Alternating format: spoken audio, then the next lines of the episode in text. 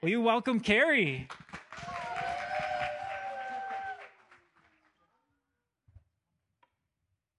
On? I have I have this. All right. Can you guys hear me okay? Is it on? Did I do it right? Well, this is a fun spot to be in. That that light is very bright. Does it, does it have to be that bright?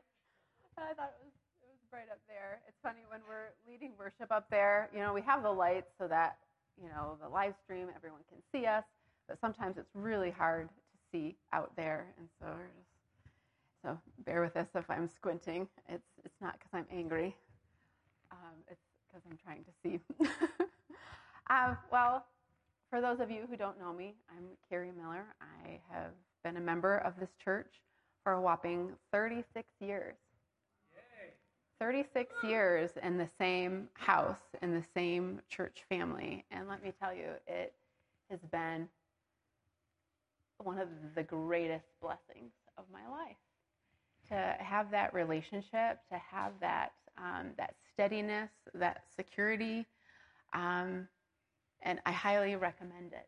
If you are searching for a church home, um, yeah, this is a great place to be.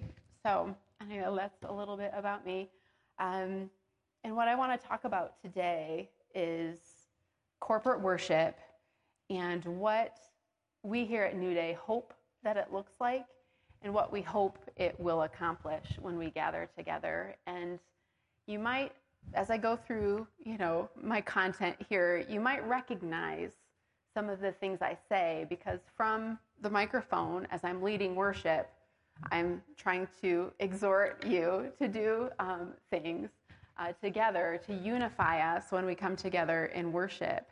And so some of it you might have heard me say before, you might have heard Justin say it, or, or even the pastors, um, because there's a purpose uh, for when we come together to worship. And so that's what I want to talk about this morning. And um, I don't know if you've noticed, if you're doing the Bible in a year plan, um, and we're reading over and over again, the God of Israel commands the nation of Israel to have no other gods before him. And over and over and over and over again, they forget the Lord their God. Um, they keep the high places, they're worshiping false idols, and it stirs up the anger of the Lord, or he just kind of abandons them to their own devices. And then they realize, oh, what have we done? And they come and they grovel and they repent, and the Lord, you know, turns things around for them over and over and over. And we we're the same way. you know, we're we're Christians, you know, you know, we believe in Jesus, you know, we have the hope of the resurrection, but over and over and over we stumble and we forget the Lord our God and we're trying you know, to live our circumstances, and we forget, you know, that God is there. Um, and when we worship Him, it really, really changes our perspective, and it really, like, brings things into line. And so I hope for you guys that during the week you're in the Word. I hope that you have a prayer life, and I hope that you have a private worship life because that is vital. And just like the guys last week talked about, those are the chron- that's the chronos timeline of being faithful to pursue God on the daily, on the weekly, so that when those big moments of decision come, you're ready because you're practiced in talking to the Lord, you're practiced in hearing his voice, and you're practiced having time in his presence. And so when we come together on Sunday morning, that's going to look a little differently because we as a corporate body are gathering together in the name of the Lord, and each of us individually is coming and bringing an offering of praise and worship. And you have something to contribute, and you have something to bring because it is meant to be wholly participatory. Um, there, this isn't a show. It's not a performance. You know, you, it's not meant for you to just be sitting on the sidelines observing what's going on. You know, it is really good for you to be an active participate participant in corporate worship, and um, it will make it look a certain way. Um, and worship is the tool that opens that gateway to heaven. So the Lord establishes his covenant with Israel. You know, he builds a temple. You know, first it's the tent of meeting and then it's the temple, you know. And so the worshipers come, they ascend the hill of the Lord and they come to worship together in the temple. Now, fast forward, Jesus comes. Jesus takes on himself the sin of the many, and he broke the veil, you know, for, literally from top to bottom, that veil that separated the people from that most holy place of God. Jesus' death and resurrection accomplished removing that veil so there is no separation between God and his worshipers. And so when we come together, we are unveiled and we get to meet face to face with God. And so worship is that tool that we use to open up that gate. Um, and it, it's possible for you to open your gate to other things. Um, if you're not worshiping the Lord, if you're worshiping something else, if you have an idol in your life, or if you spend all of your time, you know, during doing such and such activity, you're, you're kind of opening yourself up to something else. And so I'm going to talk a little bit more about that later, but um, let me get into the word before I digress too much. Um, I'm going to read from Psalm 24. Um, the earth is the Lord's and all its fullness, the world and those who dwell therein, for he has founded it upon the seas and established it upon the waters. Who may ascend into the hill of the Lord, or who may stand in his holy place? So, this psalm, I'm going to pause right there on that first section. Um, the earth is the Lord's and all its fullness. The psalmist, his song begins with going right back to the beginning and acknowledging God as creator. You know, it's putting his attention on the one who created all things. He founded the seas, he established the waters. Who may ascend into the hill of the Lord, and who may stand in his holy place? Um, so Jesus made a way for us to come to him face to face without having to go to a specific location. You know, we can meet with him wherever we are just by turning our face to him. And it goes on to say, He who has clean hands and a pure heart, who has not lifted up his soul to an idol, nor sworn deceitfully. So going right back, don't have any other gods before him. You know, don't have any idols. Have clean hands and a pure heart. You know, keep yourself free from sin. You know, live a righteous, clean life. Um, that's the that's how you ascend into the hill of the Lord. And then it goes on to say, "He shall receive blessing from the Lord, and righteousness from the God of salvation." So this is Jacob, the generation of those who seek him, who seek your face. And that's that's what this house of God should look like. We should be that generation. We are Jacob. We are the generation of those who seek him. We are the blessed of the Lord, and we because we're living life with Jesus, are living that righteous life, um, and we're receiving that righteousness right from the God of our salvation. So, worship leads first to an awareness of God, um, putting our eyes and our focus on the Lord our Creator. Worship leads to repentance. Worship, worship leads to righteousness. And worship leads to seeking. Um, so we come together. When we come into worship, we can repent right, right out of the gate, you know, get right with God, and then we seek His face together. Um, and I still think, even though we don't physically have to ascend a mountain to get up to the temple of God, you know, we are now ourselves walking, talking temples, right? We um, have the Holy Spirit resident inside of us. But when we come together to worship, there is a spiritual ascent. There is some effort involved, right? It, it, sometimes it doesn't come easy, and that's okay. Um, so we come together and we are ascending the hill of the Lord. We are just turning our attention to Him to ascend into that holy place. And quite frankly, sometimes it's, it's hard. And the benefit of doing it together in this house with your friends in this group is that if you are feeling discouraged and you don't feel like going up the mountain, somebody else does. And as we're worshiping together, you know, hopefully the worship leading team, you know, is excited to ascend the hill, you know, so we're going to, you know, grab along, grab you and take you along with us. But there are people in the congregation that are worshiping, that are really going for it. And that will encourage the people around you to also really go for it.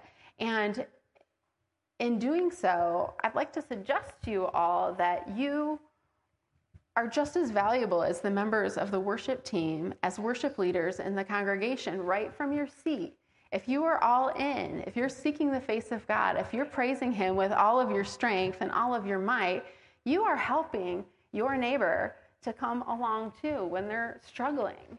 You know, and so that's what corporate worship looks like bringing your brother along with you, bringing your sister up the mountain to meet with the Lord, so that when we're weak, we have help, and when we're strong, we can be the helpers.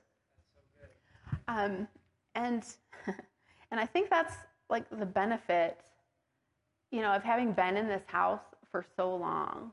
Like my testimony is when I'm struggling to worship, even up here, if I'm like having a hard time laying a hold of what the Holy Spirit is doing, I can just open my eyes and look out into the congregation and look at those people who are worshiping. And it stirs me up. You know, I'm like, okay, Holy Spirit is moving. I might not be hearing him really clearly in this moment, but he's moving in our midst. And when someone comes up to give a prophetic word, or someone comes up to share a testimony, it is deeply encouraging. And like Marilee said this morning, it opens up opportunity with the Holy Spirit for him to do things again and again.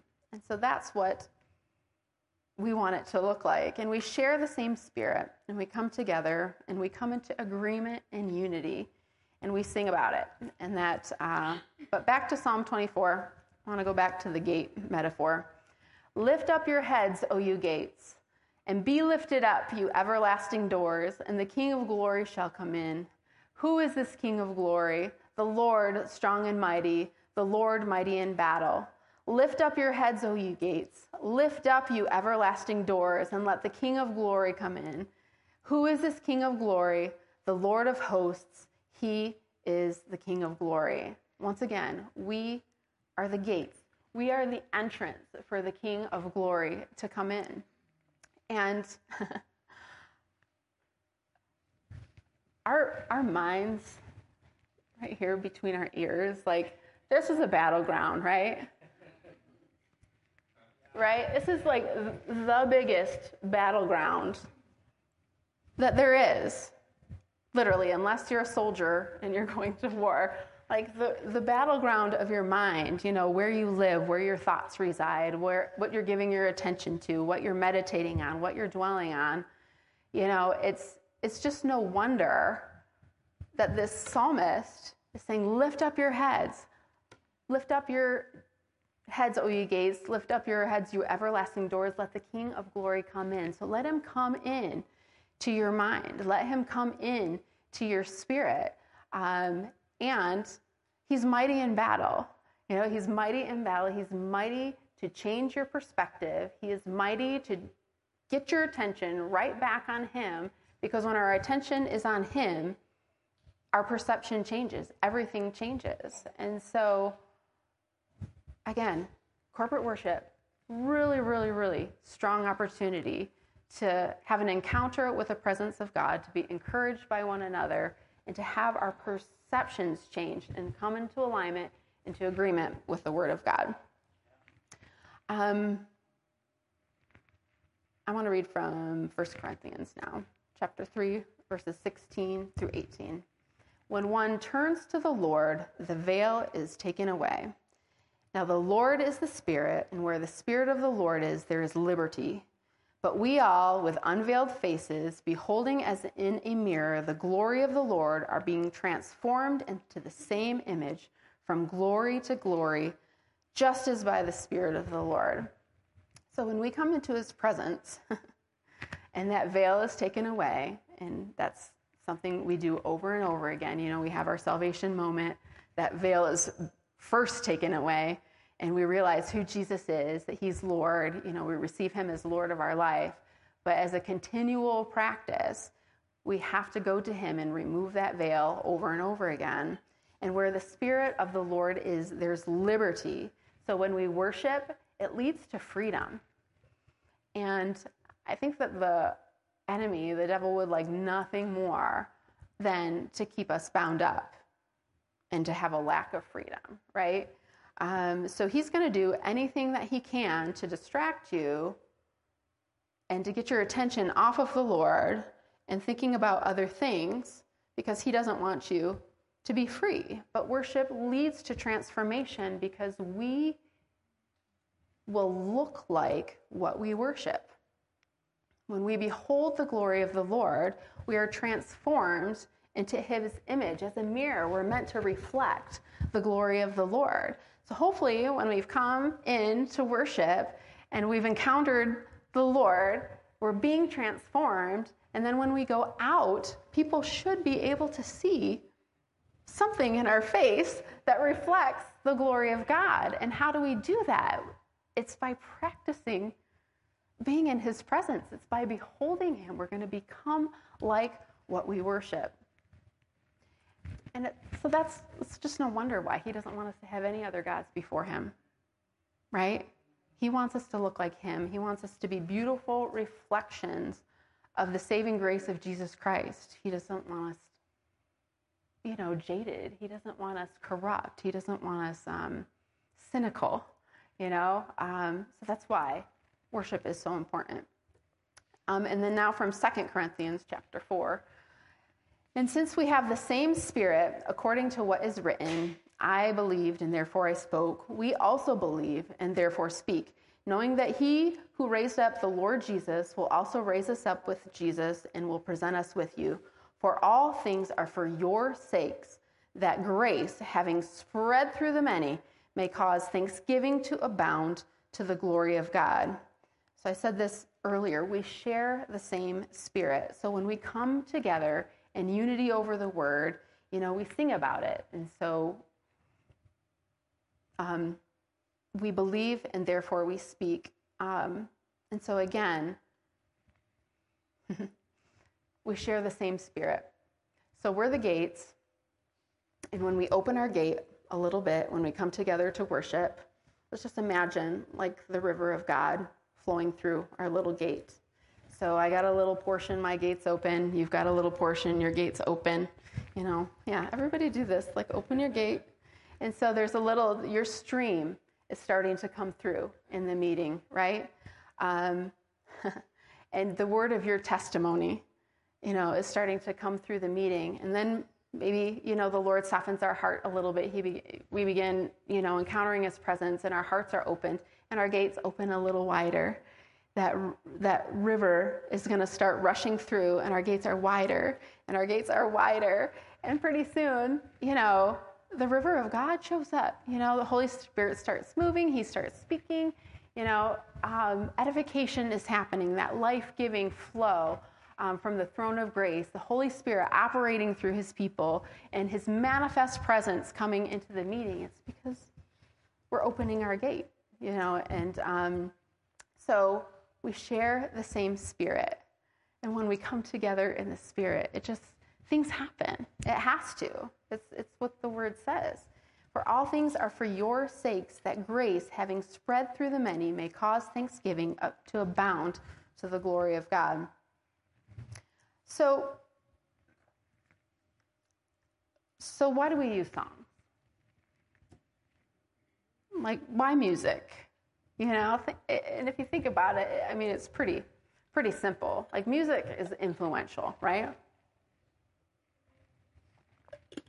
Have you ever watched a scene from a movie with no soundtrack? it's really boring, right? It's like it's not, but you put that soundtrack under it, you know, even even that little kid song that had a modulation at the end, and you know, like it's like oh something happened, you know, it's just the key changed, and it's just like oh it makes it exciting. So music is a tool that we use, um, And there's power in the collective song.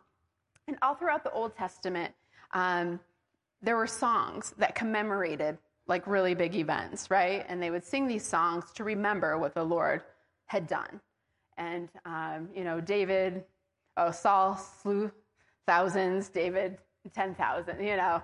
Saul got really jealous about that, you know. Um, but just the songs to remember, like what the Lord has done. And you probably have songs that you love because they were around at key moments in your life. You know, couples have our song.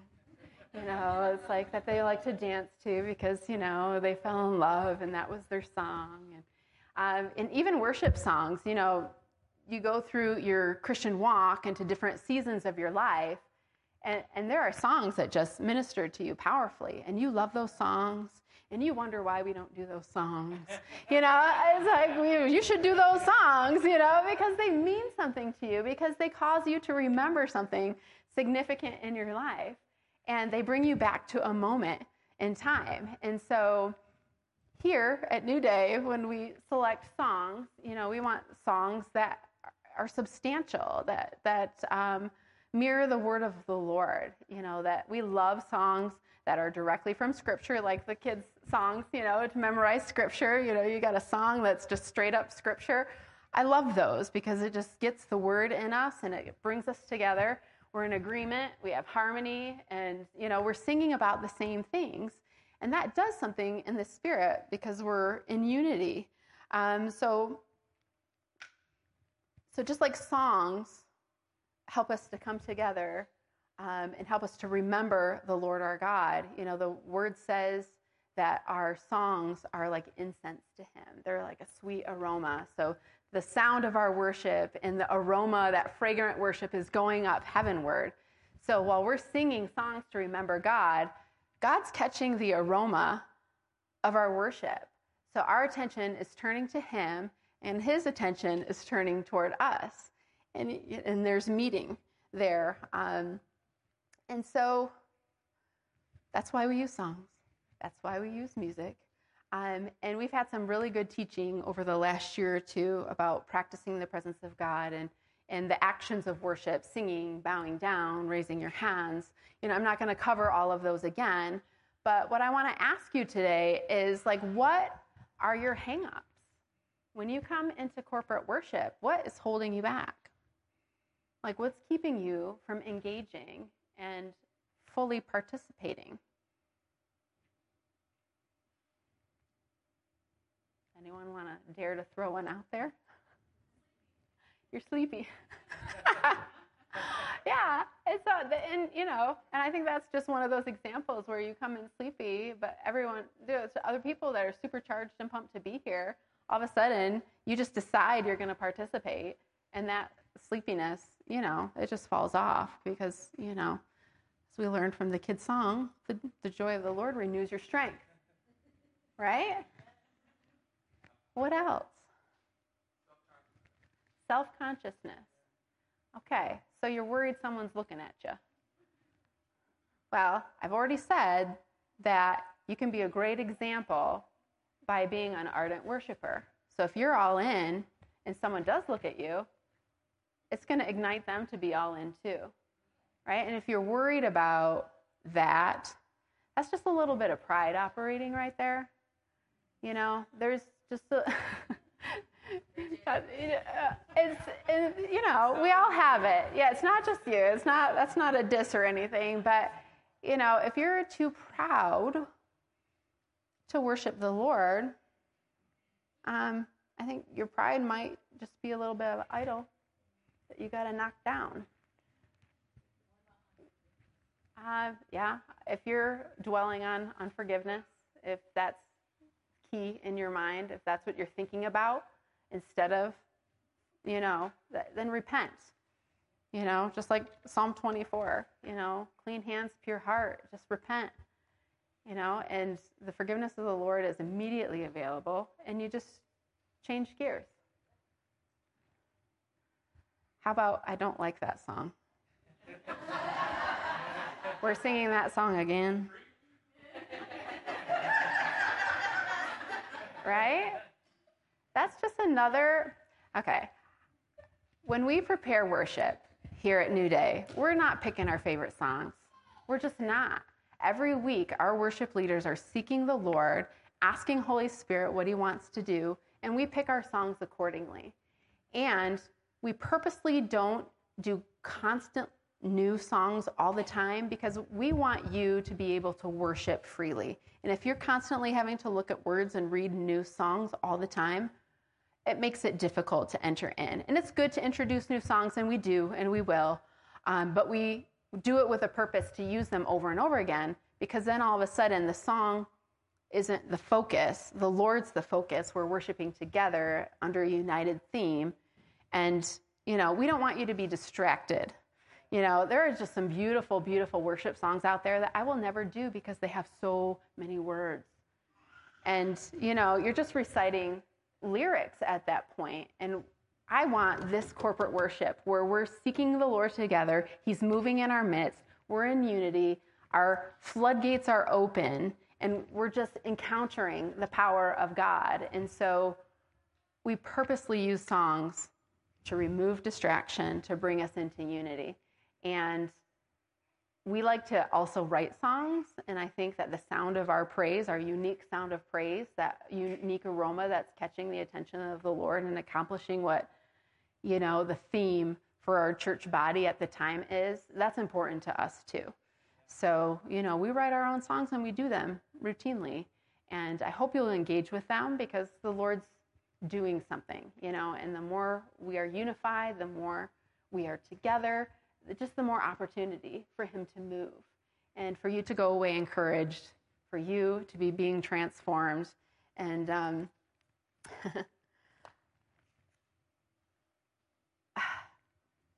for all things are for your sakes, that grace, having spread through the many, may cause thanksgiving to abound to the glory of God. If we leave here full of thanksgiving, it's going to abound to the glory of God.